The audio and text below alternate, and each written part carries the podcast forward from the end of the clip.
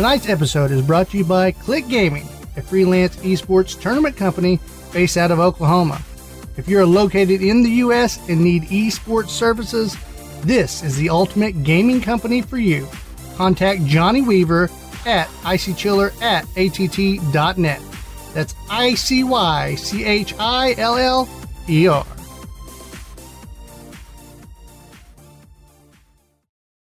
Tonight on the Delirious Dads Gaming Podcast.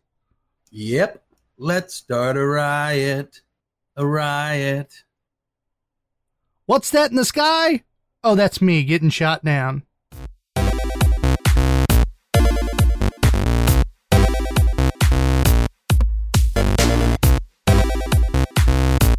And now, the Delirious Dads Gaming Podcast.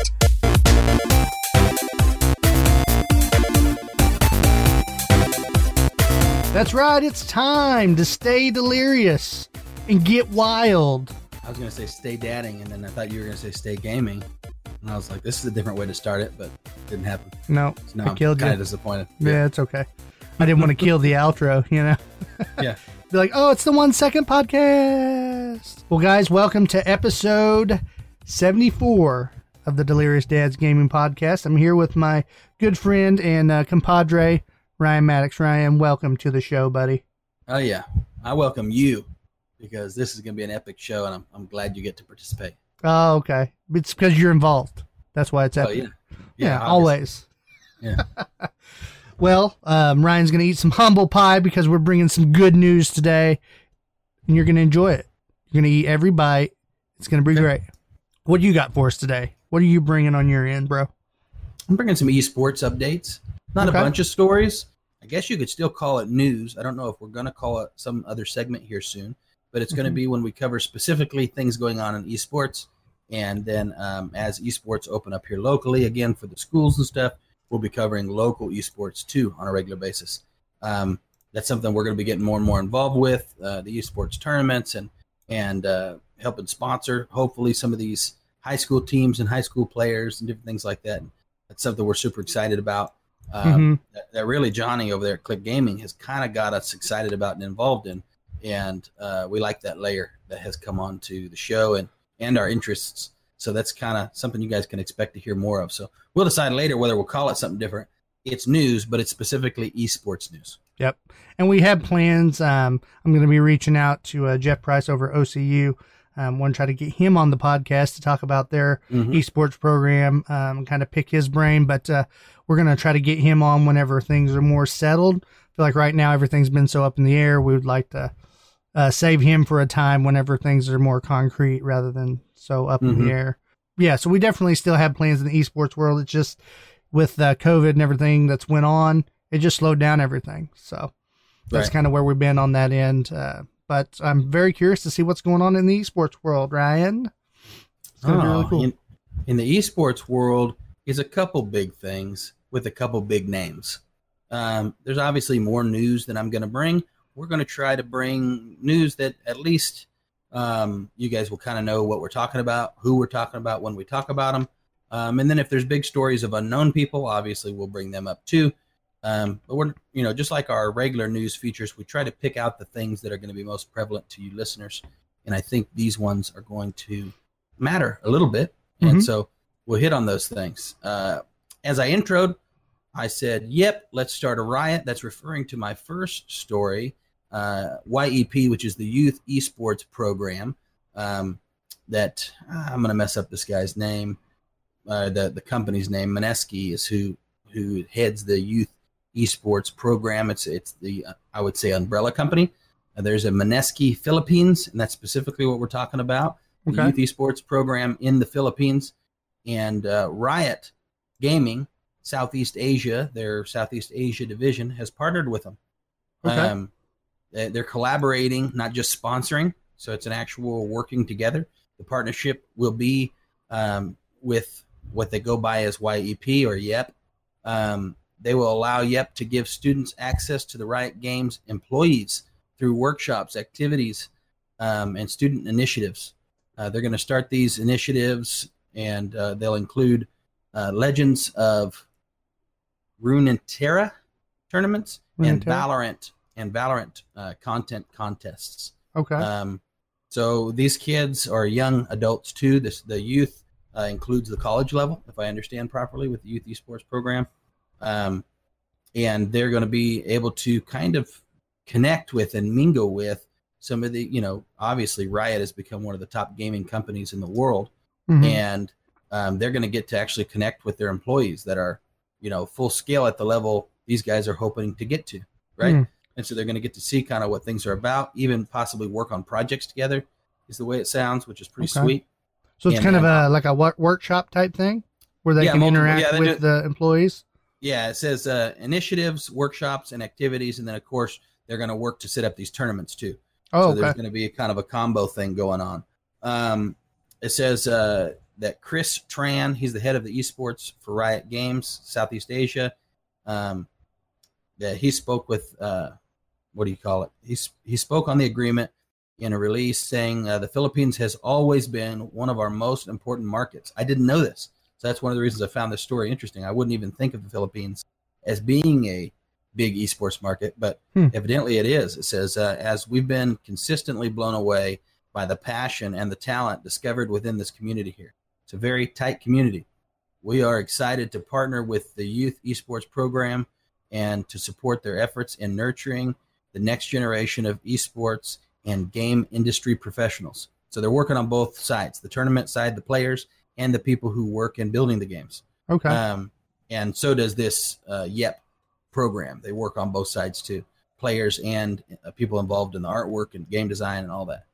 Um, it says as part of the partnership, Valorant will become an official tournament game of the youth esports program uh, in their upcoming campus-based esports leagues. So Valorant is going to be on their list of esports that their uh, actual high school teams and college teams will be playing for competition uh, which is pretty sweet because that's a brand new game. You know, I mean, Mhm. we know it's been out on beta, but this is great. I think for their partnership and for the promotion of Valorant and the and bringing it to the pro scene. Um, And that advantage that I feel like Valorant has is um, the fact that it's free to play, and as you said in previous episodes, it plays on weaker computers, so it's, Yes. it's accessible to these kids that may not be able to afford a gaming PC. yep, Lower income hop in. families, things like that, are going to be able to run this game just like I can on my potato. So yeah, that, I think that's a huge benefit to Valorant. Uh, are you going to be wanting to do tournaments there? No, but you can get in plenty of practice there. Right? Mhm. you go to your tournament, you probably want to jump on a, a better computer. It's going to have less lag and things like that. Yeah. If you're serious, but uh, a lot of times people can't even run these games at home. They can Mhm. only run when they go to the class or things like that. And so I think that's a, a definite uh, leap in the right direction to where we Mhm. see a lot of games just eliminating even even decent level gaming PCs can't play a lot of the new games. So to Mhm. see this built that way, I think is great. Um, but we you know we saw them do that with um, what do you call it? Wow, I just drew a blank on it. Fortnite. Fortnite was designed to work on almost anything, kind of. Mhm. You know what I mean? Mhm. And so that's something that actually they've made a lot of their money off of the ability to make the game run so well because it's cloud based in the back end, right? There's a lot of stuff processing on their end instead of your end. Yeah. Um, but you- you've got one more statement here that's from I'm gonna hopefully I get his his name right. Marlon. He goes by Lon Marcelo. He's the director of the YEP program. Uh, he also commented, "We're very happy and excited to have Riot Games be part of our program. We are aligned on our objectives of raising the level of esports to the level of other uh, varsity sports and schools. Together, we hope to create the infrastructure needed for students to uh, responsibly pursue their passions in an exciting industry of esports gaming. Uh, really, that's kind of started to become one of our missions. As the Mhm. show's developed, we've realized how we're on the cusp of that, and we want to do anything we can to help that. That's why we have those kind of guests and partners that have started to join us for the podcast that are involved in that. We're not just involved in esports pro, right? Our real interest is getting the young guys involved and finding out that they can and, and helping the schools uh, promote their esports programs and helping it become like a normal sport. That is something that me, Clint, and Hunter are all very excited about, and we hope to be part of it as much as possible. Right. Um, we don't want because- kids to have to be like, well, what if I would have had that gaming opportunity when I was in school to just Yeah, try so and many- compete at? there's so many real careers that come out of it, even versus other sports like sports we love, like wrestling and stuff Mhm. like that. that don't have much opportunity. You know, you can become a coach, you can go to the Olympics. Now you can become an MMA guy. Before MMA, that was it, was coaching Olympics. That's Mhm. the end of it. Now, you know, you've got uh, in esports, it's like just like almost any career in business or anything else, it's limitless. There's so many huge variety of things that you can do because it's becoming such a big industry. Mhm. And so we're excited to see that. I think it's cool I uh, think to even learn that the, a place like the Philippines is a key market for Riot Games. I never would have even guessed that. Not that Yeah. that's what this article is And- about. and that I might didn't be know that. that might be because Riot Games. I feel like they have a bigger international reach. Mhm. Um, like with League of Legends, you know, it was big in the Asian market.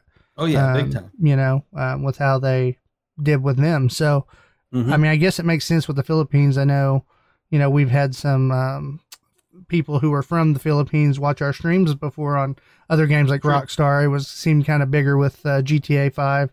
It Mhm. seems like we have more um, uh, followers from the Philippines coming in and watch us on that. Or like Yep. PUBG was another big one. If I had to think of um, of that international reach, Mhm. um, seemed like they had more international players that were somehow getting over to our stream. I don't know, right. how, you know. So How all that works on the back end. Mhm, But yeah, I mhm. agree with you. We have seen that trend a little bit. Yeah. Uh, next, I've got for you guys. Uh, it's a bunch of initials. All these companies are right because nobody wants to say the actual name of these companies, but the UCEA, which stands for the United College Esports Association. If you're involved in esports at a high school or college level, you've heard of it. Um, they have partnered with the National Association of Esports Coaches and Directors. That's the NAECAD, which has a lot of initials, but also one of the biggest um, initiative drivers for the esports community at the college level. These two have actually come together. They both offer huge um, benefits and attributes on two different sides of the sport, kind of. One is having to do with the tournament uh, play and rules and regulations and helping set up this kind of stuff.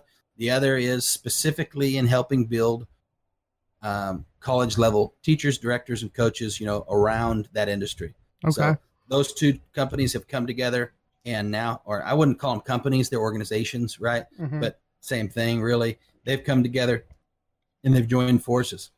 Uh, the Joint Executive Initiative will launch with the aim to serve, legitimize, and advance competitive esports at a university level. The pair will maintain to keep the emphasis on leadership, advocacy, and professional development for the UCEA coaches and directors. Boom. I love it. We're seeing this kind of stuff happen all over the place. Okay. Um, says here, Victoria Horsley, Horsley, that's what I'm going to go with, um, Chief Revenue Officer of the UEA and President of the UCEA, uh, commented on the partnership. The UCEA's partnership with the NAECAD allows us to continue to raise and advance the development of the greater collegiate esports community, current and future leadership, and valuable resources within North America.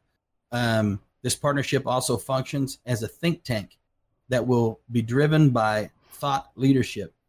Uh, it says best practices and subject matter experts. So they're going to have a, a group of leaders in the industry of esports that will be part of these two organizations pushing progress. That's their whole goal is to see what's next. Uh, it's kind of, you know, we've talked about this before. Esports right now, it's kind of the wild, wild west.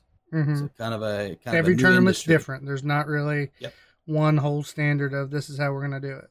Yeah. Yep. And you know, we really don't know who's what's going to be the standard later. We don't know yet. Mhm. Um, as you see companies like this, organizations that are already have pretty good influence joining together, obviously that's going to expand their reach and the effect that they have on esports. So um, that's a pretty big partnership. If you're interested in collegiate esports, following the decisions they're making over the next year is probably going to be an important um, thing for you to do if you're really wanting to kind of follow where esports is going. Yeah. They're going to be a leader in the industry for sure. Um, it says that uh, these two align perfectly in multiple areas, including the mission, uh, their stakeholders, target, audience, and ongoing strategic strides to enhance the current collegiate landscape. Uh, because of everything lining up so perfectly, this was a no brainer. These guys have gotten together, and it really just uh, sounds like it feels like you know, when you start a company and you may have two divisions, they they just started as two divisions and now they're a company. Yeah. that makes sense. Um, both But it makes both- sense. It sounds like each each group has their own expertise on that Yep. certain aspect of Yeah. esports. So yeah, they fill the gap of the other. That's what Yeah. it sounds like here, and I, and I think it's an exciting partnership. Excited to see what they push forward and, and what drives forward. This you think it's the wild wild west in the collegiate level. High school is even more. It's so up in the air. Um, you know, in con- in comparison to when you're playing other sports, the heads and the directors and how we're supposed to do things and who's doing things and how tournaments are to be set up and how um, you know eligibility and all these kind of things are determined is all that's just super new for the high school stuff. hmm And so there's multiple fronts in multiple states, all trying to figure out kind of how we're going to do this thing. Um, and so we're gonna we're gonna I'm sure follow suit of what the college does. That's what happens. Yeah. College level does something, and we follow suit. We kind of jump on that same thing and try to build a miniature version of of that. Um, so I'm excited to see what happens with that. that's really cool. That's good. And you know, we kind of take that kind of stuff for uh, advantage uh, right now because you think, like, you get into football, or you get into baseball, or even wrestling, and you think, well, this is just the way the sport is. These are the rules. This is the well. No, at one point it was Yep. a Wild West show, and Yep. the organization came together and made these standards and practices that you're going to do to set up how your sport works and what's cheating and what's not. Right. Um, we're just used to that. You know, you go to a football game and, you know, like if, if we go hang out with Hunter and we're watching a football game, he's going to get pissed about a certain call that was made because it's against this, this rule book Mhm. thing or whatever. And it's like, well, who says that? Well, it's, it's that way. It's, you know, that's the rules. It's just the It's way it is. like, yeah. yeah. And so we, we kind of forget that the, even with your uh, physical sports at one point, um, that that wasn't actually a thing. You know, someone and had to come up with it. Esports is even more complicated because you're not adding a sport. You're adding a bunch of sports that are within the esport genre, right? So you're not going to have the same set of rules for every game. You're going to have the same, you know, it, it's kind of easy to have rules of conduct. That Mhm. exists across all your sports and collegiate sports, high school, college, um, that exist that have to do with sportsmanship and things like that. And um, those are pretty standard, right? Those are going to be out the box. We're going to figure those out quickly.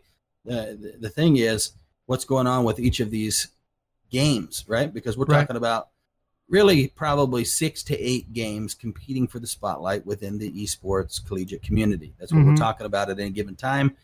But there's only six to eight games in all of high school sports. So you're literally doubling, Mhm. right? It's all within one category, but there is a lot to figure out.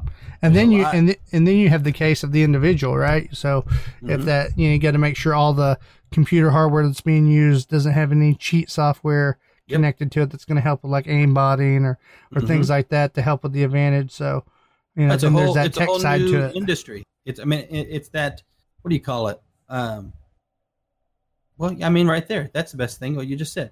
Technical difficulties don't really exist in wrestling, right? Yeah. I mean, what? Your scoreboard's not working? We're talking about a we whole. can write that down on paper, baby. That's right. Same yeah. thing with football. Something happens, you're just out there playing football. Scoreboard breaks. Okay, Yeah. well, someone's keeping score somewhere, right? Yeah, and the cost that these schools have to invest. You know, you see a lot of these schools are are um, um, being sponsored by a few people, right? Unless you're a bigger school like here in Oklahoma, Jenks Union, stuff like that. They've got the money. They raise the raise the funds pretty easily to start their esports programs. Mm-hmm. Um, but it's an expensive sport to start. Is it more expensive than football or something like that? No, of course not. The stadiums and all that stuff is super expensive Mhm. right? Um, and you got all your gear and all your football, but it's not a cheap sport. People who No. are people who are not in esports, if you told them, "Hey, we're going to start gaming," your mind kind of goes to, "Well, that's should be easy to do." No, it's not. Mhm. It's a it's a full on deal. You're going to need a whole room, right? These schools are setting up arenas and classrooms and stuff that are specifically designed to have all this Ethernet ran through the whole thing, and and gotta- everything's built e- for high speed and each PC's got to be able to handle it and run at a high level. You Yep, know, Yep.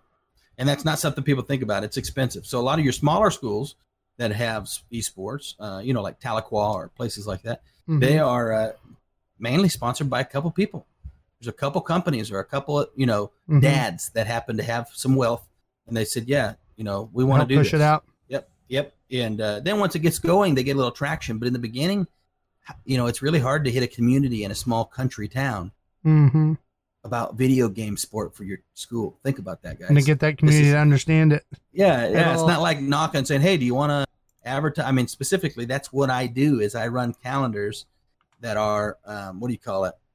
They are fundraisers for small towns, small clubs, sports, school sports, things like that. That's what I do. That's one of the businesses I run, and I can imagine going and knocking on the door of a business, you know, whatever you call it. Let's call it uh, Screen Time. It's a screen print, screen print and advertising local company. They do T-shirts and stuff, whatever. Right? I just made Mhm. up the name. It's not a real company. But let's say we went to them. We said, "Hey, Screen Time, you guys want to be a sponsor in this year's calendar for the uh, Valorant team esports?" The freak are you talking about? that is a huge barrier to overcome It when it comes to fundraising. You want to buy even let, let's just go. You want to buy some cookies for our Call of Duty team? People are going to know what Call of Duty is, but they're going to look at you like, "What are you talking about?" Yeah. you don't- buy It's cookies not the for same. a game. It's a video game, mm-hmm. guys. Wake up! That's what we're trying to do. We're trying to go wake up, guys. This is a real thing, and they need real sponsors, and they need real help, and they need real, um, what do you call that? They need a voice, right? They need Mhm. people to understand this is really happening. It's not going to stop or or anything like that. It's coming, um, but it's just how do we get it there? That's where we're at. Yeah. So didn't mean to go on that that rant there. I got one more story. Obviously, this is something we've gotten excited about, and you're going to get more of, especially as this COVID dies down. but um, Some say in November. Anyway, moving on. Oh yeah, right at the election. What a coincidence. Let's uh okay, so over here we've got I don't know if you guys have ever heard of this guy. His name's Gary V. Anybody ever heard of him? Of course you have. If you haven't, get Gary out under the rock, Vandesky? Okay. Yeah, Vanders Vanders, bro. Come on, Vander, V. Vander. Yeah, Vander Yeah, I know who you're talking about though. Gary Yeah. V. Got to get Hey, on Gary at V. work. Stay up late. You know. Yeah. Get yeah, no yeah, sleep. yeah, yeah. Gotta If you've it. never if you've never watched Gary V, he's the man. Yeah, he he's turned he turned his dad's uh, liquor store business into uh, millions. So you go. multi-million dollar business yeah. But not just that he's very motivational. Um, he does he puts out a ton of content and advice not just motivational speeches but good sound business advice for the modern age on what you should be interested in how you should be marketing your business and your brand um, all the things that we are trying to do right now. Um, and he's got all kinds of fingers and all kinds of cookie jars uh, one of them if you haven't heard of it before is called Va- uh, Vayner Sports. Don't know if you've heard of it. Um, but Vayner Sports is basically a um, uh, let's get specific. It's an a- it's a sports agency program, right? Hmm, So they okay. they help uh, guys that are going from college or whatever it is, sports or guys that are already in pro sports, and they help them get signed and they work their contract. They're just like a, you know, there's tons of these guys that do it for for music and and actors, right? You have an agent, right? So it's like an agent or a producer. Yeah, a lot of people don't realize you have agents in sports too. I mean, you do, Mhm. but they have started a company called Vayner Sports who does that in sports. They recently added uh, basketball and they're in other sports like football, and they have obviously on their profile high profile athletes that they help negotiate their contracts and get them signed with teams and, and uh, companies and get them contract deals for sponsors with Nike and all that kind of stuff. That's what an agent does, right? You guys Okay. following me? Yeah. Okay. Uh, the newest addition to Vayner Sports is Vayner Gaming. Oh, okay. You know where I'm going with this, guys. Yeah. He has already signed his first um, client on here, and um, let's see what's this guy's name, real quick. You guys are gonna know who he is, but I don't. I don't want to say it wrong. Where's he at? He's on the page. Yeah, no, I think I accidentally. Yeah, yeah, yeah. Here he is. He's at the very top. I had scrolled past him already. Um, they call him. Uh, you've said his name before, Clint. He's. Is it Bugha? You know what I'm talking about? Kyle. Bugha. Yeah, Kyle Giersdorf. Yeah, yeah, he's, yeah. yeah. he's he's the winner of the uh, Fortnite World Cup, right? We've talked Yeah, about him on here on the mhm. show. I think he goes by Bugha. I think that's how you pronounce that. I think it is Bugha. Yeah. Uh, he's their he's their first client within the esports community, and he was already a pro, uh, but they signed him. I don't know if he had an agent before, but they're his agent now, and they've already renegotiated his deal uh, with the organization, the North American organization uh, Sentinels, which is the the team that he's part of. Okay. Um, and that's what they do. They're trying to get you some more money, trying to make Hmm. sure you're being done right. That's what an agent's there for. yeah. Are they going to get a piece of the pie? Of course they are. Wouldn't be in business if they weren't. Especially Gary Vee. He's there to make money. He's not there just to have fun. He likes to help and support people. Uh, he said, "This is from Gary Vee." He said, "I've been quietly paying attention to the gaming industry for over a decade, building relationships and following trends, which is what Gary Vee does." Yep. He said, "He said one of the most exciting things about it for me is the gamers themselves." He said, and uh, when I look at the culture, the interest in the sector from other athletes, artists, celebrities is enormous. It's much bigger than any other upcoming thing. He said this is very significant expansion for Vayner Sports.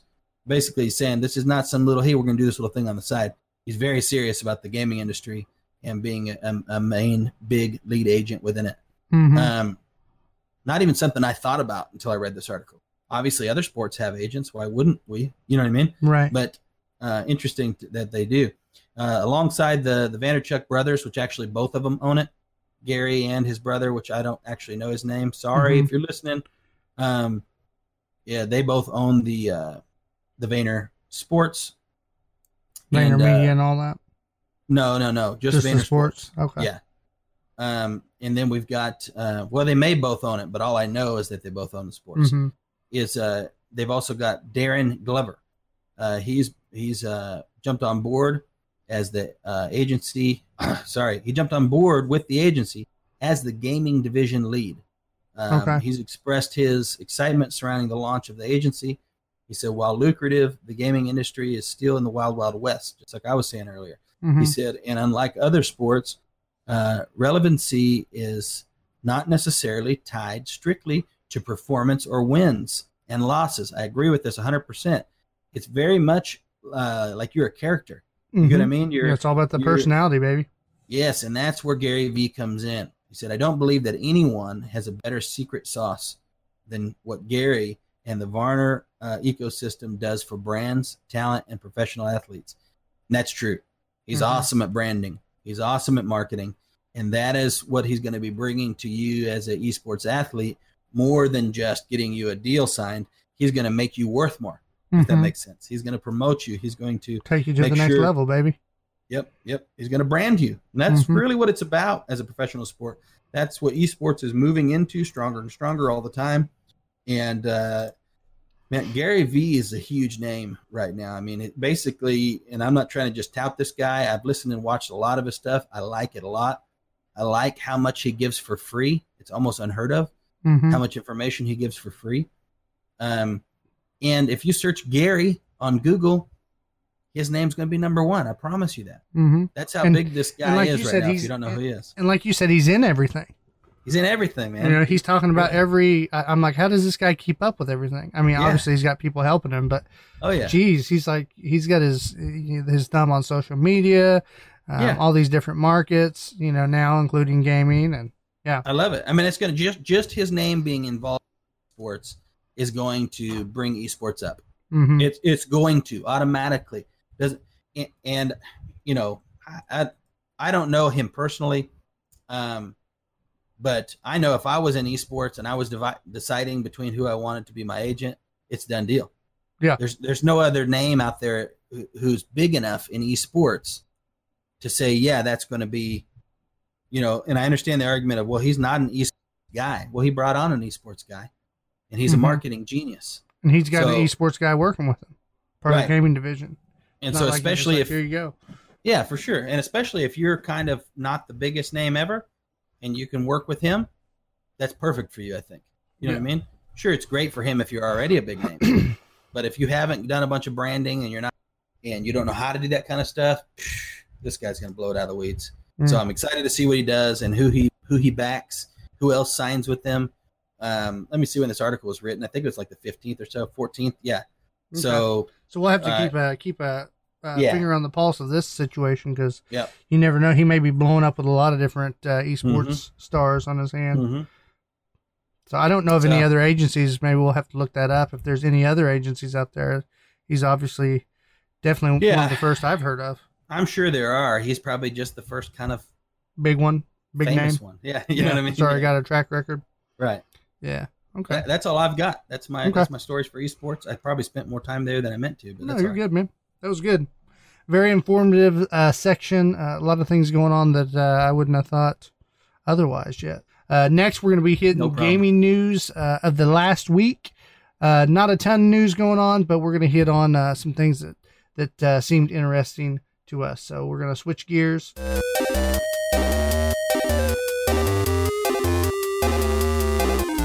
Leaks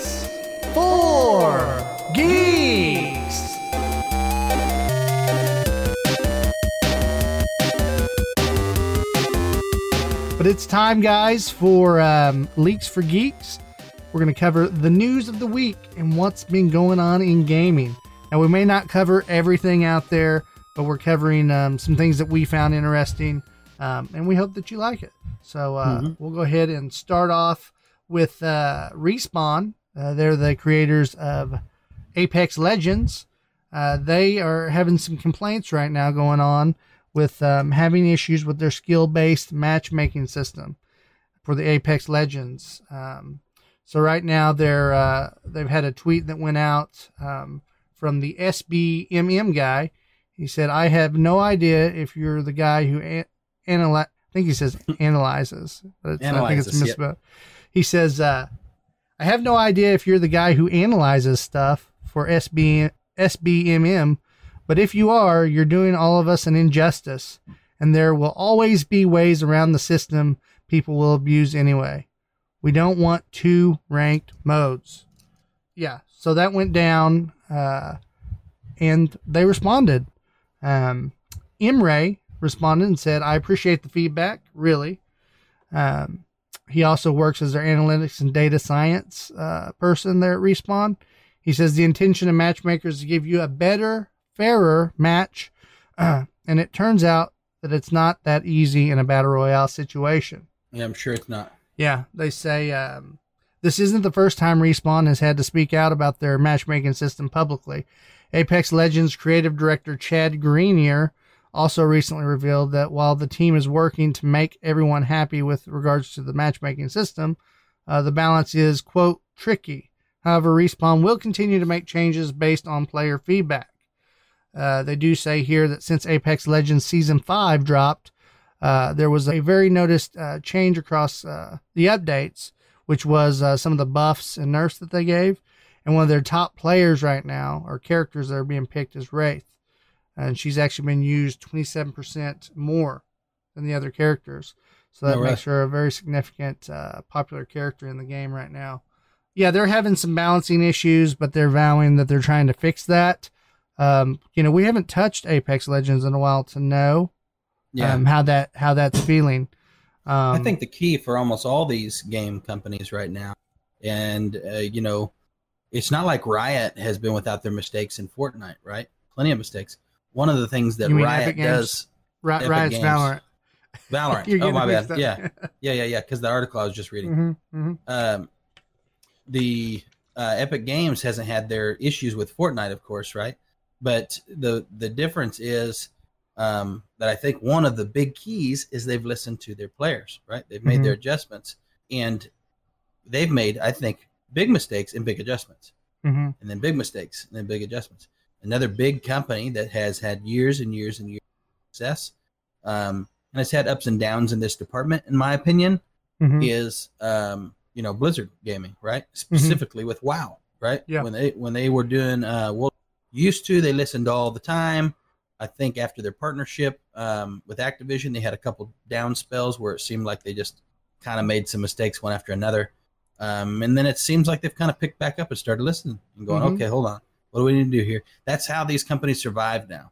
It's a, Yeah. they're not in control as much as they used to be. They really need to listen to the players, to their Mhm. customers, Yeah. uh, which has kind of always been the case for most other industries. But gaming has not really been that influenced by gamers crying out, right? Like, okay, well, we'll make an adjustment three years from now when we'll make another game. Mhm. Now it's so fluid that the games that survive are the ones that are listening. And so if, if that's if Apex does what they're saying they're going to do, then I think Yeah. they'll be all right. You know what I mean? They make they got some issues going on, but they they've got to listen. Hopefully so. And you make a good point on that. You know, it's kind of a feast or famine situation. It seems like Mhm. companies. Uh, gaming has a weird thing as far as um, it's more like a sport or an entertainment entity, um, where it does its best work when there's nothing to lose. So if you look at the success of Blizzard, they were a small company making big, taking big risks, right? Mm-hmm. Um, creating these amazing worlds and and, Yep. and putting themselves out there. You could say the same thing for the Call of Duty series when it first Oh, got and I would say they were super fan based too. Mhm. Like when they started, Mhm. they were very fan based driven. Yeah, and so I think then you get to this point where they grow into a a big um, corporate company, and um, they want to keep making money. Now all of a sudden, it's all about shareholders. It's all about Yep. making that money. Um, And then you see these companies they stop taking chances. They stop taking these big creative risks Mm-hmm. that made their games unique, right? Right. right. Um, and I think that's evident, like you said, with Blizzard games, where it's like Mhm. these small um, changes, but nothing huge. Same thing with Call of Duty. Right. It's been small changes, but the game itself hasn't changed that much from the the original series of games. Uh, Yeah, at least we- in my see it. opinion. we see it hurt people too, right? Because I think you, you see like a company like that, they partnered up. Of course, you partner like that, all your shareholders are a little nervous. Great. We, we, we took on a large uh, increase in revenue, right? Awesome. Um, our employee base probably tripled at that point, right? And that's all good, but it's scary for shareholders. hmm So what they what they encourage you to do then is to play cautiously. Yep. Calculate the risks. people- The problem is that's not usually the best path in the gaming industry. Time has told that people win big when they kind of gamble a little. They've got to it- they've got to push some of the boundaries. When we see Mhm. companies push the boundaries, we see all of a sudden boom, they get a foothold, they get a fan base because of it being kind of more entertainment like you're saying. hmm And so I think I think we've seen companies that tried to stay safe to protect their shareholders who actually then hurt their shareholders. hmm And they should have they, they should continue to do what got them there. Yeah. They shouldn't change You- in that moment. you It's- have it's to- risky. Yeah, you have to in a creative outlet because you're getting these fans who are from all walks of life. It's Mhm. you know it's different. Like people people aren't like um, super fanboys about Best Buy, right? Yeah, Right. you you may love Best Buy as far as that's your place you go to, but you're not going to die on a hill um, trying to defend or go against Best Buy, right? Mhm. it's really irrelevant. Um, whereas with gaming, you're you're getting you're getting people from all walks of life. So you're having um, a lawyer could play, a doctor could play, Mhm. um, you know, a, a farmer could play. Then you have the people that you know, a musician who loves games that have wonderful music, or artists who really appreciate the art in games. So you get this Right. big collection of people that um, they all have strong opinions and passions about what they're playing, and Right. so. Uh, yeah, I think that's kind of why you do see more hate sometimes Mhm. directed at the developers. Mhm. But uh, yeah, I think sometimes we need to take into account what we're dishing out to them. But for the big companies, you can definitely see a watered down product at times. Just a Yeah. safe, a safe. Um, we're not going to do much changes here. Here's here's our game. So Uh, and, and I think I don't want to go, you know, beat a dead horse, but I do think we've seen, um, and the gaming industry moves so fast. That's what we've been talking about with esports and everything else. So you do see a faster rebound hmm or, or failure. It happens faster in the Yeah. game industry. So yeah, you saw, man, uh, Activision Blizzard kind of bit the dust kind of hard, and then I think they've had a pretty big rebound. You know what I mean? I Mhm. think they their new Call of Duty they they said, "Oh crap, we got to do something." You know what Yeah. I mean? And Mhm. and their new battle royale, they made some big enough changes that they didn't lose everybody. hmm But if they had taken much longer, it can really be devastating yeah, people in the could leave entertainment you. type industry. Right. Yeah, you can lose your your. And the same um, thing for WoW, right? quick. I'm- would say I guess that's their two that and now Overwatch. But that's Mhm. their their two biggest platforms. They've kind of said, okay, let's do it. Let's make some Yeah. of these changes um, because we don't want to lose everybody. And I'm glad they have. Yeah. And you know, oh well, they had a down spell. I, things are looking good, and other companies can learn from that too and go, hey, look, if the big companies got to make some moves, you know what I mean? Yeah. When when the fans cry, then obviously as a small company you have to make because you don't even have the uh what do you call that? You don't even have the uh like the following, right? You don't have the people that are like committed to you that have a little bit of wow running through their blood. Those don't exist on new platforms and new companies and developers. Right. So those guys have to listen quickly and make the adjustments. exactly. Sorry, I've got some uh, kid aggro over here. Yeah, you're good. You're good. Okay. Um. So yeah, I mean, you, you're definitely right about that. You have that that audience that's uh that's true to that to that genre. With WoW, I think they're just. I don't want to say they're milking it, but I think they're just trying to keep their fan base and figure out how do we reach a broader audience. How do we get those these young kids that are playing Fortnite to come play our game? So you probably catch some of that with Overwatch. Well, I don't know if I want to run down that rabbit hole. I'm going to ask one question and you can answer it with as long of an answer as you Okay, think fits. sounds good. Okay. A company like World of Warcraft, right? Mm-hmm. A game like World of Warcraft. I I do not personally know of any game with the longevity and um, fan base that World of Warcraft has. Mm-hmm. Eh, Not of that. Not that there's not other games who have had more players. That's not what I'm saying. Mhm. I'm saying I don't know that there's any game that has had more players as long. There's a difference. Does that make Right. sense? Mhm. Um, the retention. I think World of Warcraft has has a retention level that is unprecedented for games. Mhm. So, question, real question is okay. can they? Not what should they do, but is it actually possible for World of Warcraft to capture the young new Fortnite community? Or is that a new baby? Hmm, that's a good question. Um, man, that's a that's a really good one because that's kind of a hard one too. In the in the case of a lot of these WoW players, Mhm. played this game when they were in middle school or elementary school, and they've Mhm. kind of grown up with it, so it's a part of their life, right? Right. Um, and then your older your older players have been playing it since they was in high school and got out Mhm. into college, and so it was part of their college years, something that they Mhm. did. So um, it has those emotional attachments. Um, you also have this thing with WoW where they had it. You know, there was three world, there was three Warcraft games that had came out before this, so it had already fleshed out characters in the world and Yep. giving that world the the lore that you would have in a real world, right? The legends and the Mhm. you know the history behind it. Um, as far as Fortnite goes, I don't think the game itself, Fortnite, would be something that would be around. I guess so. I don't know that they can capture that audience because. of Well, and I'm not specifically talking the Fortnite au- audience. I'm talking the generation that plays Fortnite, right? Mhm, I do not think that there is a very large audience under 22 years old who is joining World of Warcraft. Um, we could check statistics, but I don't. You know, maybe you you probably have a, a decent amount between 18 and 22, and then Mhm. below that, you're done. Put a fork in it. Um, probably a very small percentage. Right. W- and so what I say is, I'm not saying to quit World of Warcraft. I'm saying it almost seems more logical and possible for them to recreate something of the same caliber, right? The Mhm. same attention to updates and continuation and an MMO style, but that has, you know, it, when you joined World of Warcraft, it was unprecedented Mhm. in its style of gameplay and ease of play. Does that make sense? It was Right. It's It kind of like the Valorant super- thing. Anybody could hop on and play. Yeah, and it wasn't super graphics. Like the graphics were never super amazing. You know, people joked about compared to other things like 360 and stuff and other things that were out. It wasn't, but that wasn't their thing. Their Mhm. thing was the style of gameplay was unprecedented. Right. Does that make sense?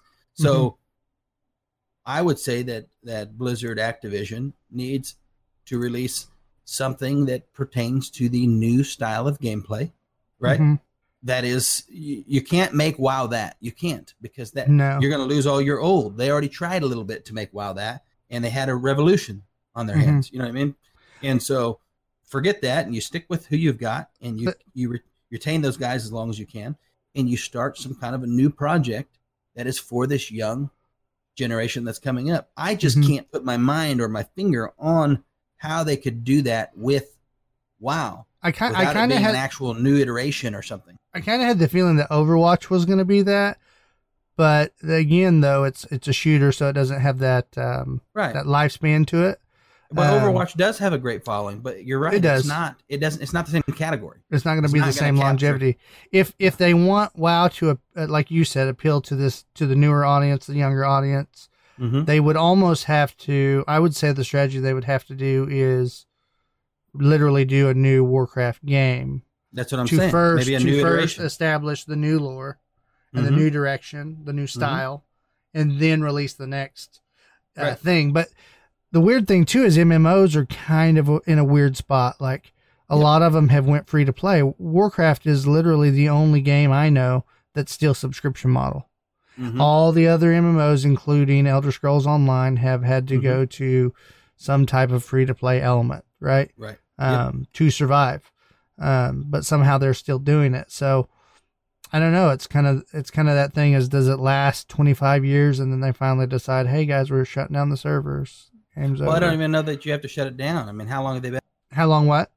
How long has WoW been around now? Um, 16 years. Right. I mean, So- so, yeah, I guess another ten years would be a long time. hmm But what I'm saying is, you don't have to have any plans of shutting it down. That's where I almost say you have to start a new. Maybe maybe it's not World of Warcraft, but it's still an MMO, right? right, right. And, you're not trying to capture your World of Warcraft players. That would be dumb for them to do. I think it's gonna to make a. it's they don't gonna want to have make a new game for the but it- World of Warcraft players. They want to make another game for the guys they don't already have. right. So it can't be it can't be the same MMO or at least No. the same um holdbacks. It's got to be something that the gaming industry hadn't seen because that's what made WoW so huge. That's what I'm saying. They took the they gotta do it EverQuest idea. They loved Mhm. EverQuest, and that's what the game was birthed out of. They said, "Well, let's Mhm. use our our uh, strategy game, Warcraft, and we'll make our own EverQuest." Right. And then they just happened to strike that that perfect gold. Yep. Yeah. Mhm. And then here you go, this this amazing game that hit 12 million subscribers. So Right. that's 12 million people paying $15 a month right. to play your game. So I mean, Yeah. at that time they were just money, hands over fist. But But if you think about it, there's so many more gamers today than there was then. hmm The, the gaming, the amount of people that game, and that gaming is much more mainstream and accepted. Right. All Mm-hmm. your professional athletes um, are into gaming, and professional artists they talk about games, and you'll see tweets and stuff about the game they're playing. Gaming is like super normal now, right? hmm And so the I think you can capture an audience like that again.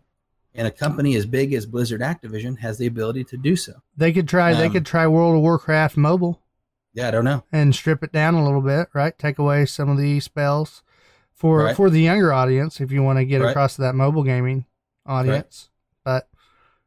Yeah. yeah, I mean, we don't work for them. We're not trying to hash it out. The no, big no, I question, get it. The big question was just, I you. It sounds like you agree with me. To do it with World of Warcraft is Well, there's too much there. You're gonna really- you have all your people that played this game for years. They've Mhm. invested time into their characters. They have all the collectibles. They have the. It, it's going to sound weird when I say this, but they have the emotional connection Mhm. to that game. Like it's more, it's more than just another video game to them. If if you Yes. spent, you know, like I've been playing since 2009, so what? I'm 11 years in now, Mhm. so it means more. Like I Mhm. would be phys- I would be emotionally sad if they said we're shutting down servers. Whereas Well, if I'm not saying Whereas they if they're like, ah, we're we're just- shutting down this Call of Duty and making a, a new form of it, I probably wouldn't care. right, yeah, I get You that. know what I'm saying? So there's a lot of elements to that, but it, you're right, it is kind of its own unicorn. Yeah, and I, Uh, I don't really see a, a path of possibility for them to capture this young generation with World of Warcraft. You'd almost have to go VR. Maybe. VR World of Warcraft. Yep. then It's- you're it's in. got to be You a whole something new different. audience. Yeah. It's got to be something different. It's got to be. There's Yeah. got to be not just uh, oh, we got a new expansion, which is great if you're a World of Warcraft player. You see what I'm saying? Right. But I don't think they're capturing new young people with that stuff. no, I mean Very- if they are if if they are, it's a smaller percentage. Mhm. I would I would love to see the statistics on that just to see. We could be wrong, but Yep. it for sure. I mean, their player base has fallen. People Mhm. grow and move on, and sometimes they come back. We've seen that with Warcraft class, World of Warcraft Classic. Mhm. You know, um, so it's still got that I nostalgia think to that it. But the World of Warcraft plas- Classic plays exactly into what I'm talking about. The people they captured with Classic was not new young people. The people they captured with Classic was the audience they lost Yeah. for trying to change too much. hmm And so maybe you stick with those people. There's a lot of them, and they Mhm. are serious. and they're still sticking with. Classic. I mean, there's yes. they're about to release a new uh, raid. Yep, Well, and I'm new saying- as in old new raid. right. You But? I'm saying you stick with those guys. You you, you give them what Mhm. they want. You keep listening. They're going to keep playing games for another 20, 30 years. That's, Yeah. Those guys, you know, were still young. Mhm. That- that when there was 15,000 or 15 million people playing World of Warcraft, those guys are still gamers and will be for 15 or 20 years at least. Yeah. Right. And so keep them. There's Yeah. tons of money in keeping them and then build something else for the new generation. That's that's what I say. We'll see what happens, but that's what I think would be the and best. And they were move. they were smart with the way they did it. It was like if you already own the existing game, just pay us your subscription. You got the classic. Boom. right. there you go. Yep. Yep. All right. What else you got, Clint? Sorry. Uh, no, you're good. we'll go through the rest quicker. Um, the next uh, story that I have here is Marvel's Avenger uh, video game that we've talked about here and there. Really hasn't been a ton of news, but uh, now we got a little bit of news for them. The beta is beginning next month in August. Uh, Mm. developer Crystal Dynamics shared that Marvel's Avenger beta details with IGN, explaining that the beta will become available at different times depending on where you're playing and whether you've pre-ordered. So they I'd say here. Yeah, good. they say here August 7th, PS4 pre-order customers can start playing the beta. on August 14th, all PS4 owners can start playing the open beta and PC and Xbox. Uh, Xbox One pre-orders uh, customers can start playing the beta on that date. And then they say here that August 21st, PC and Xbox One players can join the open beta as well. Okay. So it looks Yeah, like they're giving it out. Yeah, so it looks like they're giving it to their pre-order people first, Right. and then kind of opening up to uh, the general audience. Nice. Um, they also say here Crystal Dynamics hasn't confirmed how long the beta will go, um, though it is teasing more details to come as its next Marvel's Avenger War Table presentation is set for July 29th at 10 a.m. Pacific Standard Time. Uh, creative director Shaun Escayg explains uh, some of what's going to be in the beta. Uh, they say here that uh, you're going to be able to play a piece of the original single player Avenger story campaign, fighting Mhm. through co-op missions, experiencing hero hero and world progression, and exploring war zones and drop zones. A new kind of mission we'll talk about uh, in the upcoming war table on July 29th. Do He you says- remember? It's been a while since we talked about that game, but do you remember it? It's not. It's not open world, right? It's co-op, but it's kind of But it's going to be more mission based, more more linear. Yeah. Yeah. Okay. Just trying to. That's what I thought I Mhm. remembered by the previews and stuff. Yeah, but they haven't really went into detail with the co-op, so it's like No. well, how haven't. much how much of it are we actually going to get to play co-op? Um, so we'll see more on Oh, I think I think that whole game is built around co-op. it needs to be. If it's not, Yeah. it's a travesty. Yeah. well, earlier you heard me say, "What's that in the sky?" It's me getting shot down. Well, that's because uh, we're still having some cheater issues in Call of Duty Warzone.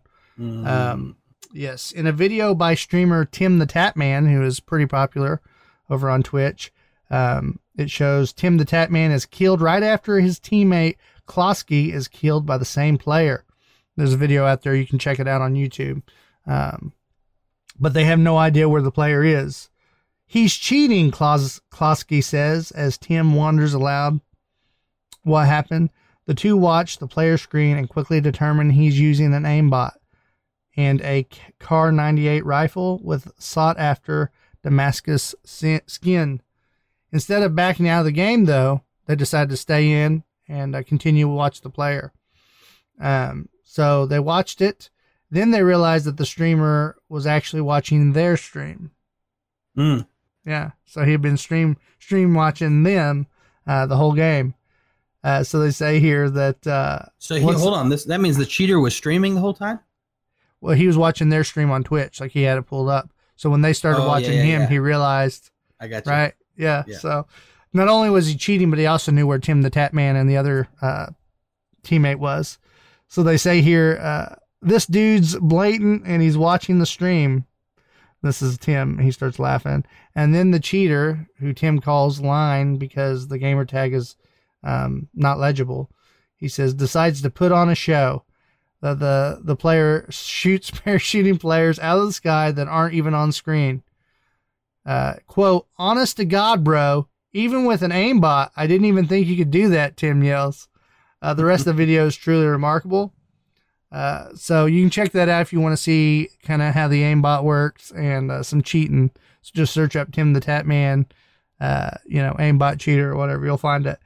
Uh, it also says, despite Infinity Ward cracking down on cheaters, including adding a two-step SMS authentication for new PC players back in May, you can still see that uh, cheaters are still getting through. I don't know what you do. What do you, I mean? What?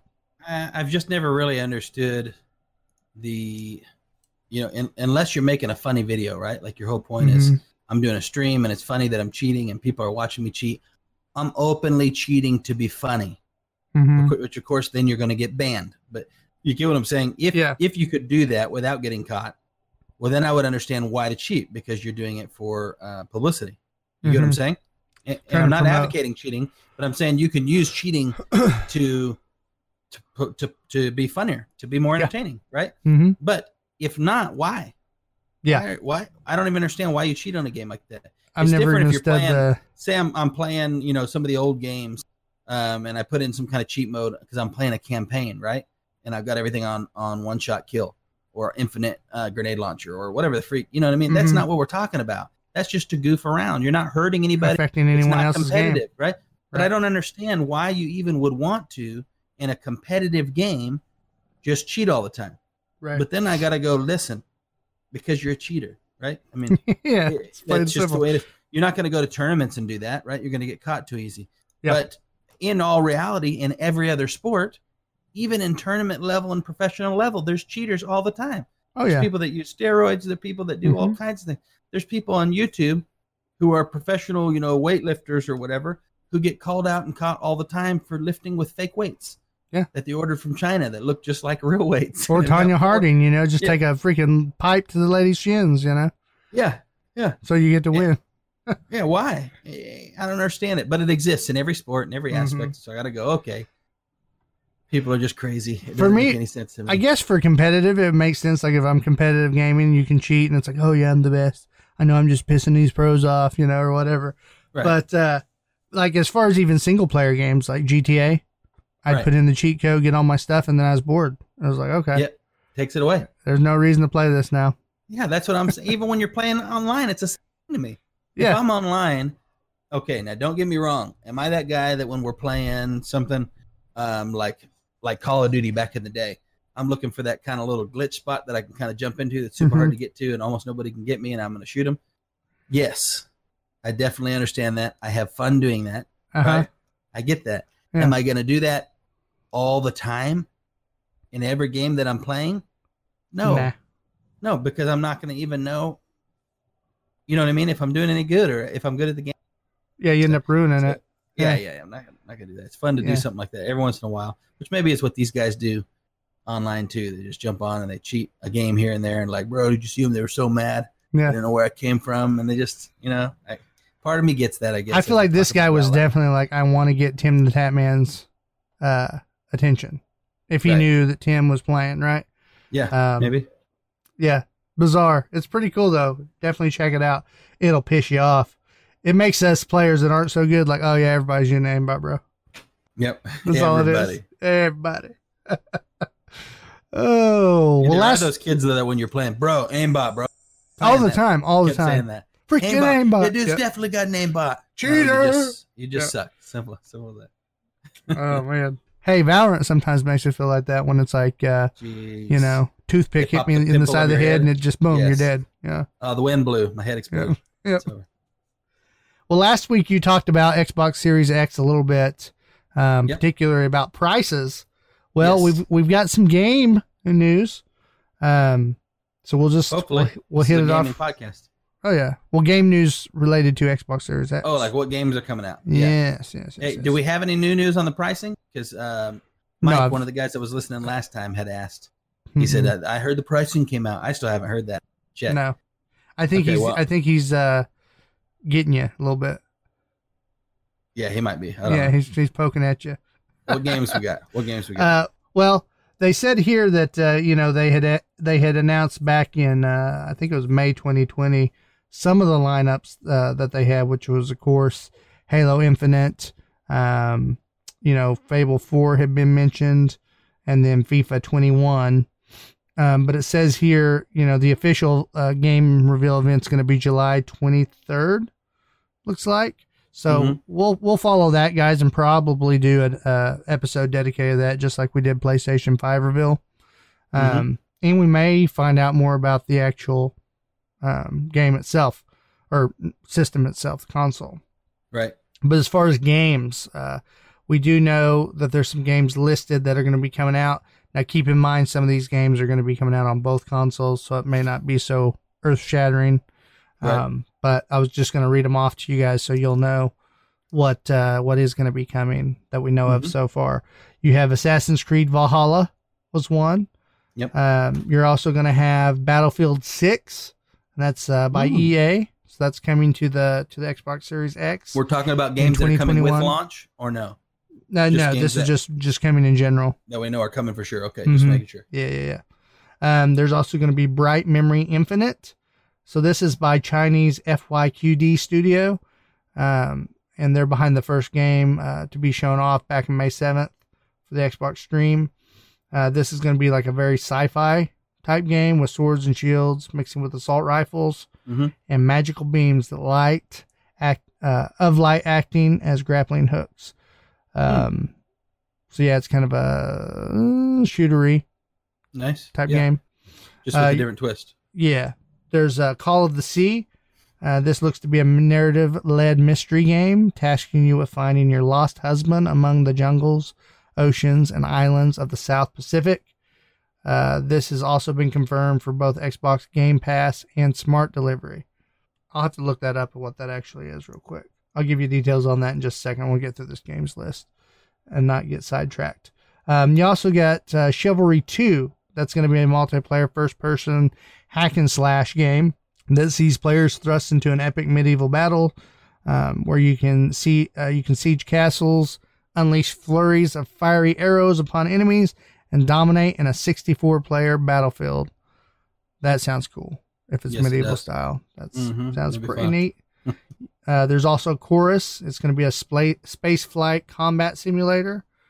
Uh, it's kind of Mass Effect like in its style. Uh, that's going to be coming In out. the in the art style. Mm-hmm. yeah. Okay.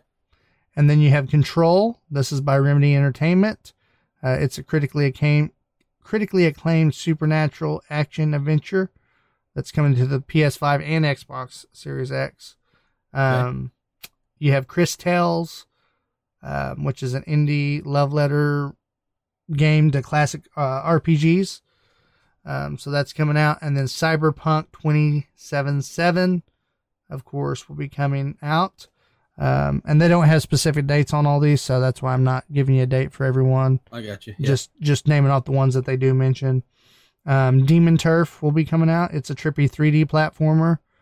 Um, so you can check that one out. And then Destiny 2, which I found was interesting that they're porting that over since it's already been out. Um, but that's going to be coming. Dirt 5, um, Dustborn, which is a single player story driven action adventure that sees you leading a band of misfits across a divided USA on a mission to teleport a package. Boy, could Hmm. that be the future? I don't know. Hmm. We also have Dying Light 2. That's a zombie zombie game. That's Right. uh, very much like the old Zombie Island or Dead right, Island. Right. Yeah. Uh, so uh, that'll be coming out. And then Far Cry 6 is coming to the Xbox Series X, and it's going to be utilizing the smart delivery. And of course, we mentioned FIFA 21. You're going to have your Fortnite. Gears 5 is going to be coming out on it. Uh, Gods and Monsters, some of these games we talked before in the podcast, guys. I wonder if there's any So- bumps in in some of these games that are already out. Like Gears Five, is it going to bumps? You know, you're going to get a different look on Mhm. the new versus the old since it already is out. You know what I mean? Yeah. And if so, they that probably means they pre-designed it for the one and then dialed it back for the or for the X and dialed it back for the one. You get what I'm Mhm. saying? Yeah. Makes Yeah. I'm interested in, in what that's what's yeah, like when they those kinda originally developed it, like we just Right. got the the stripped away version. Mm-hmm. Mm-hmm. Mm-hmm. Uh, it does say here that Resident Evil 8 Village is coming to the Series X as well. Um, see, we weren't sure when that first came out was that going to be Sony exclusive or not. Doesn't look like it is.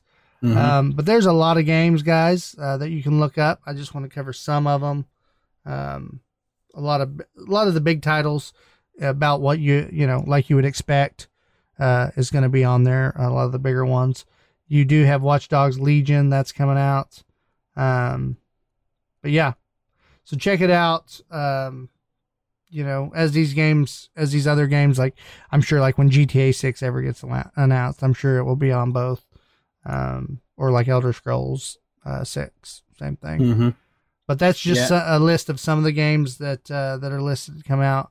Um, but it's a pretty pretty lengthy list um, as far as what they know is coming. So we'll see how this uh, reveal event comes.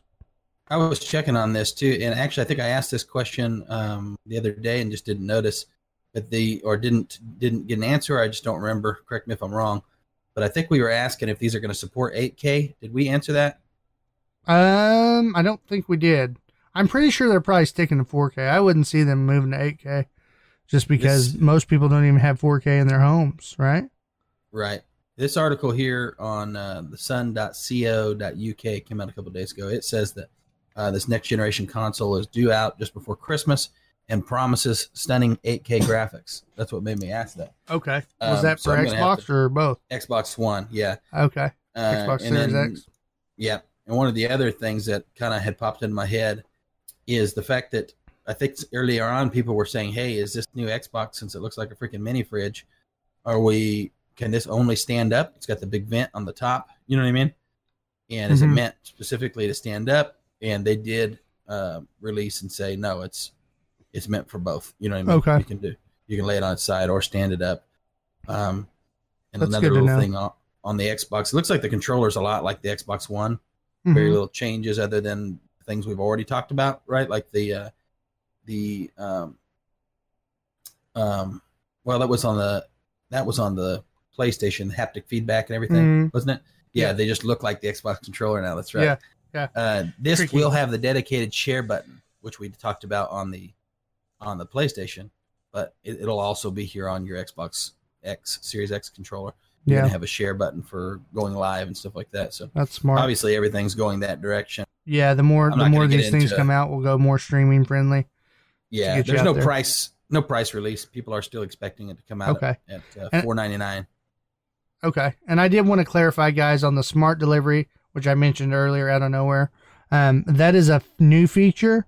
So these games, if they have the smart delivery feature, what that means is uh, simply if you buy one version of the Xbox game that supports smart delivery, you'll always have access to the best version of that game later down the line, no matter which hardware you're playing on. So that means if I buy Grand Theft Auto 6 on this first version of of uh, Series X, and they come out with a Pro or whatever, like a higher version of that, Mm-hmm. and re-release GTA 6, I get GTA 6 already because I have ownership. So there's not going to be any more of this on the games that qualify for this. There will not be any. Right. Oh, I got to buy it again on this platform. Right, But right. but I think it's only going to be within the Microsoft realm, like I. Xbox only type deal. Mhm. But still, that's good to know. If you upgrade, you don't have to buy it again, kind of thing or Mhm. if you want to play it on PC. so that's it on that portion. And then I just wanted to finish up here. Uh, we had talked about the banning of Dr. Disrespect. All right, guys. So we wanted to give you a quick update. Uh, since we recorded the podcast, um, some information came out on Dr. Disrespect. Uh, Dr. Disrespect broke his silence. And uh, Finally. Finally yeah. come out and said something about what's going on. Yep. So we finally got a little bit more information. Um, nothing huge, but we at least know what Dr. Disrespect's plans are. Um, we're not going to go through the full interview. We're just going to kind of give you um, what we went over, what we noticed, and then kind of what we pulled out of it that's important. Um, number one, uh, it is true that uh, he was banned. He doesn't know why he was banned still yet. He claims that Twitch has still not uh, told him what the ban was all about. Um, and at Which is very point- odd, in my opinion. You know, we're just I'm I'm a speculator, but that's odd to me. You know, Yeah. got all that money tied up in a guy, and you ban him forever, right? And Yeah, then you got a two year go two year deal going with the guy, and then you're not going to. you don't tell him why. Doesn't make much sense on a business Mm-mm. side of things. So No, I don't know on that one. I, I did like how he explained it um, in depth in his interview. He did say it, it would be like going to work. Uh, they've locked you out of out of your work and told you you're fired and did not give you a reason. And you know, Oh yeah, exactly. It's So- extreme. if yeah. that's really what they did, that's just completely ludicrous. Yeah, and he did clarify uh, this part also i don't know i don't know that i believe this part but he did say that uh, in the stream whenever you go back and watch his uh, final moments whenever he's talking about uh, to the champions club he's saying you know guys we'll get through this it's weird times yada Mhm. yada he uh, he did make the comment that that was relating to what's going on in the world um, and it was not anything twitch related Yeah, he said Um, it basically. If you knew in context what they were talking about in the stream before that, you would know that they were talking about COVID and and the events that are happening around the world right now, and that was him kind of uh, showing some realness and having an emotional reaction. mm-hmm. Is what he Mhm. said. Yeah, I guess it was kind of odd I to me know on that because either. He, he waited so long in between responding. So Mm-hmm. um, that's what kind of, and he did look, to me, he looked nervous, but maybe, maybe because we knew what was going on, we're looking for something, right? So your mind's already searching for any clue. Well, to me, the, to the big going on. clue is the fact that that was right before he was shut off. mm-hmm. You know, if it was just an emotional reaction to what he was talking about, it's pretty coincidental on the timing. Yeah. Now he, I don't want to call the guy a liar. I don't. I don't even really have, have watched his streams that much. You know what I mean? Mhm, I'm just mhm. saying a little bit that off of off of what I've seen. You know, you, you know, you got to remember too. His lawyer may be saying, "Hey, don't say nothing, nada. yeah, that's what they're Yeah. taught to do. This is all you're allowed to say because he's not saying much. Right. Like we got this. You know, he finally talks and it's almost nothing. Yeah.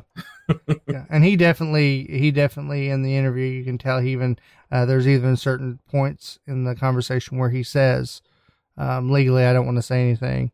Um, he did mention that that's why he's been, um, staying off social media. He said, I Mhm. don't want to say anything wrong and I don't want to say anything right on social media Right. right, now. Yeah, it's Um, better to just say nothing. Yeah. And he did, he did confirm that they are considering taking legal action against Twitch, which Mhm. I found that to be interesting, which means he, he does feel, unless he's just blowing smoke, he, he, uh, he does feel innocent in this situation. Yeah, and I Um, think anyway, anyway, someone with that with the kind of money and resources that he has, if it's if it's questionable whether what he did wrong was wrong, you're going to sue anyways, right? You're going Mhm. to counter. You're going to say, "No, you, that's my livelihood." Yeah. Uh, but yeah, I would do the same. Yeah. Uh, the second takeaway, he did confirm he's done with Twitch. Um, so it doesn't seem like he's looking to uh, repair that relationship, at least for now. Um, Well, yeah, what we- are you going to do? Sue him? Even if you win, then you're going to go back. That's weird. right. You know. So he didn't he didn't confirm if he was going to YouTube or Facebook. I my money, um, which I'm sure you agree, Ryan. My money would be on YouTube, just because that's the bigger viewer base, and he's already so huge. It's not like he has a big mountain to climb to get to the top there. Right. I don't know that he would have a mountain to climb anywhere. So Mhm. I think he'll go to YouTube if they'll give him an exclusive. If that Well, makes sense. Well, he did. He did say in the interview, though, he said he's not looking to do any exclusives right now. Ah, so I think he'll probably, in my opinion, he may do both. I think Yeah. he may do Facebook and YouTube and kind of see where it's going. Yeah, he had specified that he's not interested in any, any more exclusives right now, which makes sense. I mean, he got burnt on this deal. You sign a two-year Well, deal, and then Yeah, that's true, but he didn't get burnt because of the exclusive, right? I mean, the the guys who have exclusives and the guys who have uh, who've signed the regular terms and conditions are still under the same policy set up by Twitch. yeah, So the guys who, yes, they do have stipulations when you sign a contract. There's probably some specifics that he can and can't do, and he probably bent a little bit for him, right? Mhm. Um, Well, but I some- would say if if this is over, things like maybe hate speech or any of those kind of things, that's covered for everybody, whether you sign a contract or not. You know, yeah, yeah. I've I've heard some people uh, claim that they think, you know, whenever he did the two-year deal, Mixer was still in the in the um, on the scene. So some Mhm. some people think once Mixer fell, there was no competition technically between Twitch, right? Because that was kind of so the Twitch big. Twitch is like, why the so heck are we going to pay this So money? Twitch is like, oh, let's look for a way to get rid of this guy any way possible right. because Yeah. we don't want to do this two year deal. I don't, but I don't know. He was a big money maker for them though, so I. That's what I was going to say. You got to remember when when when a company, it's like basketball, right? A company is not going to play a basketball player to come play on their team and pay them more than that player is making them. Yeah. that's It's just like it's like the casino. They're, the Right, house is going to so- win. Now they might have felt, dang, we're overpaying him compared to what we had to, but to ban him means we're now going to make nothing off of him. So I don't Mhm. think that that's a legitimate, not from a business standpoint. I always try to look at things that way, you know, because that's Yeah. what these places are. And from a business standpoint, that doesn't make sense. That's one of those, dang, that sucks. When we renew, we're going to stick it to this guy, but it's Mhm. not, we're going to cancel you. You know what I mean? Yeah, yeah. Now he did also mention the idea of maybe streaming from his own website, Hmm. like having his own stream service just dedicated to his channel. Hmm. Right. Um, that would be interesting, right? Right. Um, to see someone go off on their own like that. Um, He's- so he's definitely He's big the- enough to do it. yeah, so they're he's definitely looking at other options. He's probably just soured, you know, with this whole deal. He's probably like, man, you see right here how quick they just shut him, shut him off. Well, So there's probably a lot of stuff he wants to do and he wants to talk about that he can't. And he knows anybody who knows anything about YouTube knows that cancel culture is has been huge before the current culture market. You know, what I mean, before the Mhm. current climate of the culture is what I mean. And so uh, they, they've been known for for demonetizing over you taking a certain side or certain Mhm. stance. You know what I mean? And Mhm. and uh, so if you're, you know, I don't know, his character seems like he could he could probably benefit from some more freedom. Yep, his and he, and he had what I the the little Hollywood deal he was going to be doing, right? Yeah, Um, I don't know the details of that, but I know that he had some kind of show lined up that he was going to Hmm. put that character in. Um, and that's kind of his whole deal right now. It just seems like he's resetting where you know where do where does my fan base want the character to be, and Right. and what do we need to do and.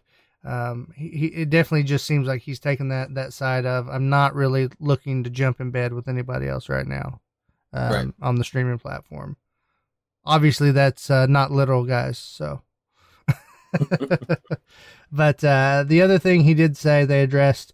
I mean, I got to give the interviewer props. They did kind of come right out and ask him some some of the big questions that's been on everybody's minds.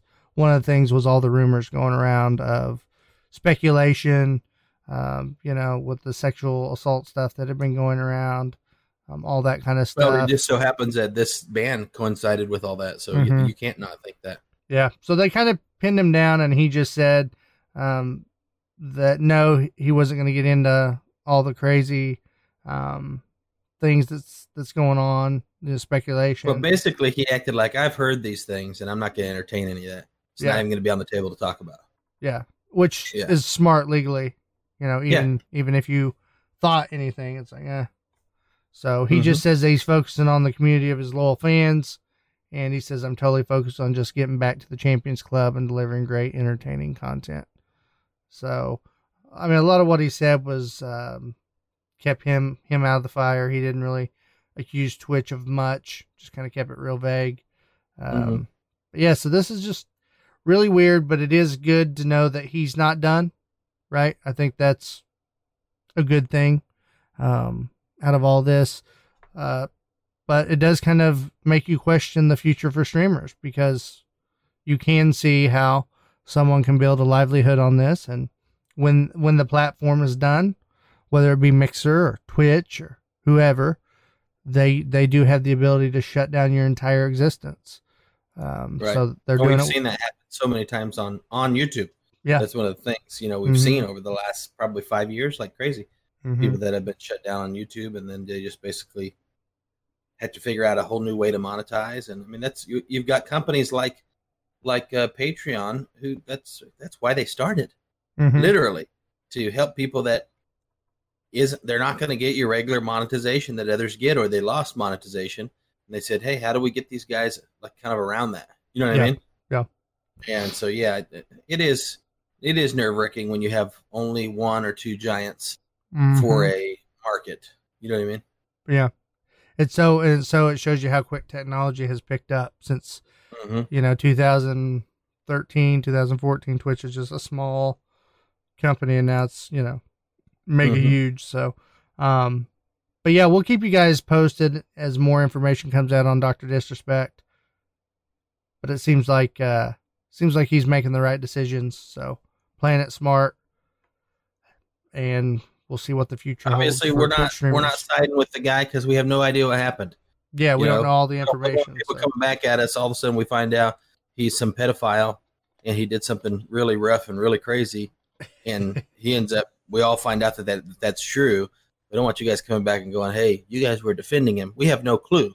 Yeah. We just think out of what we do know, out of the information right out of the information that's been presented at this time Right. um obviously we hope that you know it's it's uh that he's innocent Nothing like that. right yeah, right for right sure. and um i'm i'm gonna side on the side of he's probably not and especially if he's thinking about coming back if it was anything that was as bad as people were acting like i don't think he would be planning on coming back You're not going to make it Uh, on any platform. Yeah, I agree. Yeah, yeah. So, um, but we'll see what the future for streamers holds. Um, a lot of a lot of these streamers like PewDiePie and um, some of these other streamers, they got the money and the power as well. So we'll see if if streamers start kind of branching out and trying to start their own things outside of these streaming platforms. Um, Mhm. Because you think like Mixer, Mixer just shut down, and well, see you guys. Sorry if you've been making a living on this. If you just got big, sorry. Right? I mean, it's so you you can see how fast this this technology stuff can can dwindle for a uh, content creator. Yep. That's why we'll you podcasting, Yeah. find out more on this, we'll, we'll keep you guys in in the loop. You may That's- know before us, but if you want to wait to hear it from us, we appreciate it. Yep. Well, we just want to make sure you guys were updated and we weren't giving out old news. But guys, we hope you enjoyed tonight's episode. Um, we enjoyed doing it. We appreciate your listenership. If you could help us out, get us out, share, you know, go on your Facebook, go on your Twitter, go on your Instagram, whatever you got to do, and let people know about the show. If you enjoy us, if you're sticking with us every week, then we want you getting getting the news out there. Let other people know so Yeah. that we can continue to grow. Um, and as we grow, we plan on doing more for our fan base. I'm going Um, to throw this out there right now. We were talking about uh, listening to your fan base. We we have a growing fan base uh, right now that has been growing consistently, and uh, you know we're talking to people. Um, we've got Click Gamer as a, Click Gaming as our first sponsor, and this kind of stuff going on. But we are not getting enough feedback from the listeners who are a regular listener. Right? They give us likes, they give us shares on a regular basis. We love it. We want feedback. We want to know if we're making changes you don't like. We want to know if we're making changes you do like. We want to know if there's changes that aren't happening that should be happening. And we mean it when we say we want to know to the point that um, if, if we get some regular feedback from you guys, uh, I'm going to say for at least a couple months, right? A couple months of regular feedback from the same person, and we'll send you a shirt.